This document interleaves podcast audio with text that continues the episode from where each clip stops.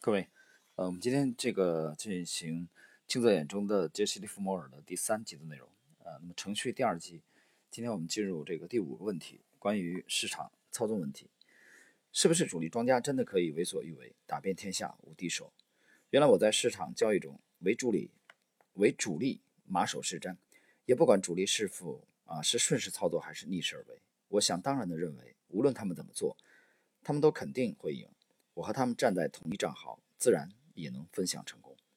利菲摩教育我，市场主力的行为是受制于环境的，逆势操纵的市场主力，最后很可能要失败，没有好下场。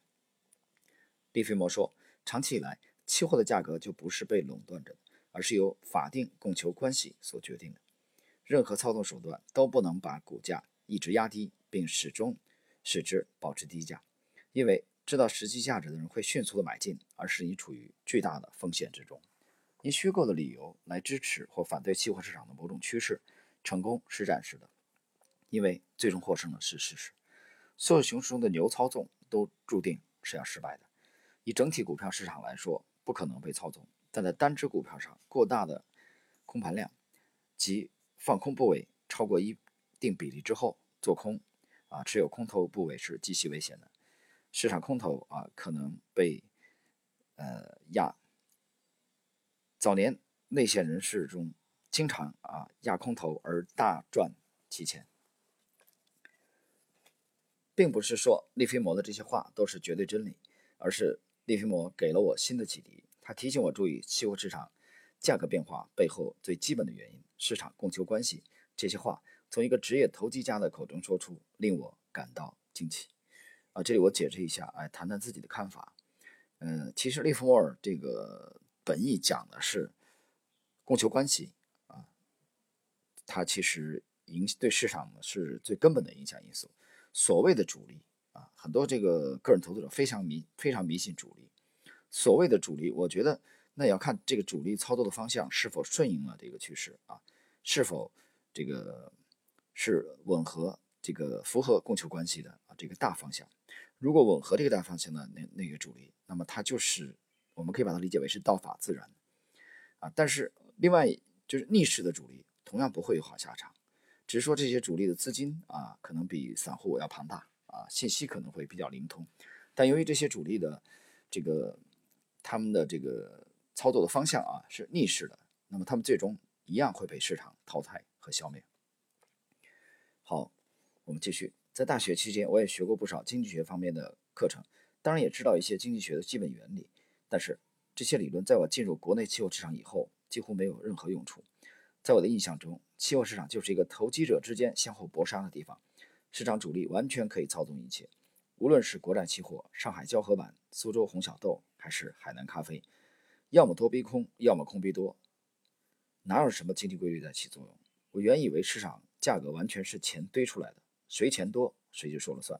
市场主力说涨就涨，说跌就跌，还有制约他们的东西吗？显然，我把早期国内期货市场特殊的混乱无序状态下的市场运动特征，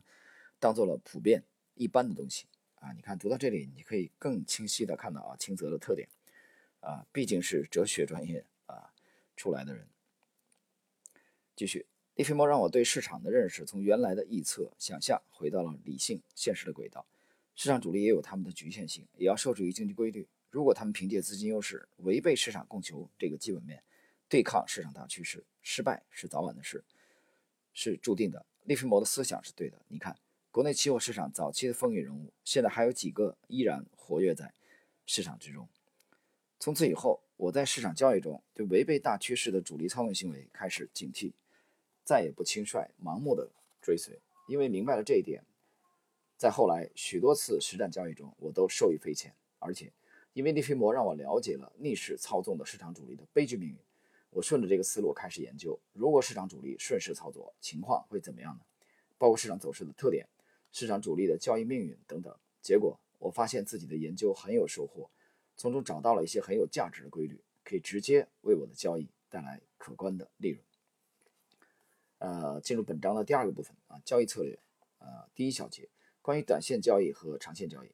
在看到利菲摩的书以前，我的交易策略杂乱无章、反复无常、互相矛盾。在一九九五年到一九九八年，我的市场中主要是短线交易，日内炒作，只在很短的时间，偶尔也做过几次中线交易。我的主要交易策略刚好是利菲摩最反对的日内短线交易方式。那时我对短线交易的风险、危害、局限还没有足够的认识。利菲摩让我重新思考到底该怎么做期货。他说，盲目而频繁的交易是造成华尔街投资者亏损的主要原因，即使在专业投资者中也是这样。但我必须做正确的选择，我不能草率行事，所以我静等着。我赚大钱的秘密就是我常常只是静静的坐着。呃，这里边我们能看到典典型的这个利弗莫尔的这个风格啊。虽然二九年做空的时候啊，获利一亿美元是在大概九个交易日啊之内完成的，但是你也能看到，呃，利弗莫尔的这个其实它的特点。啊，它并不是一个非常高频的这个交易者。还有一点就是，大家去回顾一下，在一战以后的利弗莫尔这个第三次破产以后的再度东山再起，当时是靠五百股额度的这个狙击伯利恒钢铁。为了那个介入点，利弗莫尔等待了大概足足六周的时间，六周啊，导致听好了这个标的，忍耐了六周以后才出击。啊，虽然那个初期持股时间也不是很长啊，但是总体而言，利弗莫尔并不是一个日内交易者。啊，他并不是一个高频交易者，反而他非常反对盲目的这种高频交易。那么这里边利弗莫尔讲到，我赚大钱的秘密就是我常常只是静静的坐着。这个坐着，我的理解是两个含义：第一个，他没有合适的标的可以进场交易啊，他空仓在等。这个作者是等待的意思，等待进场的意思。第二个作者是他手中有仓位，这个仓位的是在往正常的这个方向发展。啊就是有浮盈的状况，他的判断是正确的。这个时候他继续持有仓位，想把利润最大化，无论这个仓位是多或者是空。啊，关于这一点，其实查理芒格也有很精彩的啊这种类似的这种描述啊，巴菲特也讲过这种类似的啊。他们讲这个我们最好的时光是啊没有做任何决定的时候，就是他们的这个啊他们的这个这个跳着踢踏舞上班的这个快乐是建立在他们的持仓不断的在创新高啊，不断的在盈利。啊的状态之下的，所以坐得住啊，静静的等，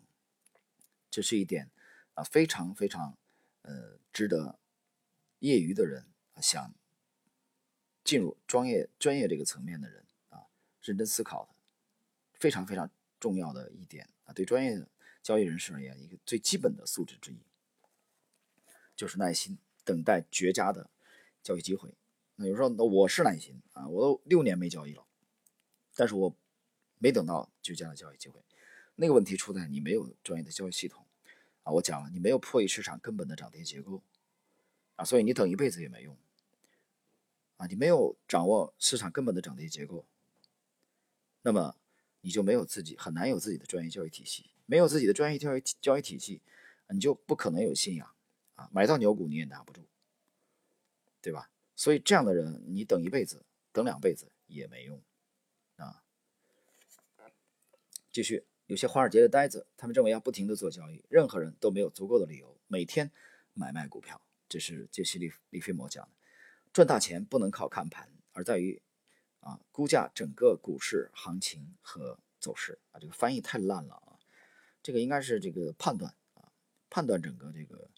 啊或者预估整个股市行情。他讲的意思其实判断大势很重要啊。就。翻译的这个样子真是太差劲。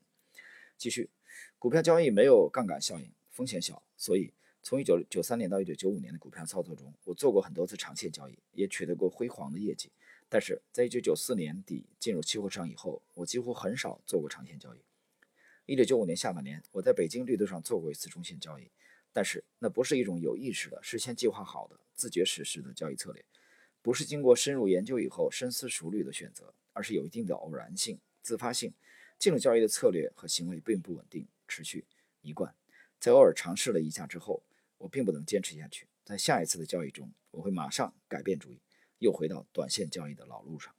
因为利弗摩的教育，后来我逐渐摆脱短线交易的诱惑，开始有意识地从事中长线交易。利弗摩让我从一个日内交易者、短线交易者，逐渐变成为一个中长线交易者，一个自觉的趋势交易者。此后，我不再沉溺于短线交易，尽一切可能在绿豆、大豆、橡胶、铜市中寻找市场趋势，顺势操作。这里清泽已经点明了自己风格的转变啊，从一个平凡的短线交易者，逐渐的转化转变成为中长线交易者。呃，他写的非常非常清楚和明白。这里边其实主要是受了啊杰西·利弗莫尔的影响。好，这个本节的啊第二个问题小问题，关于试探加码的交易策略，在投机资金的使用上，在一九九九年以前的期货交易中，我是非常激进的。一旦我决定入市交易，往往是重仓出击，完全是一种孤注一掷式的赌徒行为。当然，豪赌赢了可以短时间赚大钱，但是一旦输了，则会大伤元气，陷入绝境。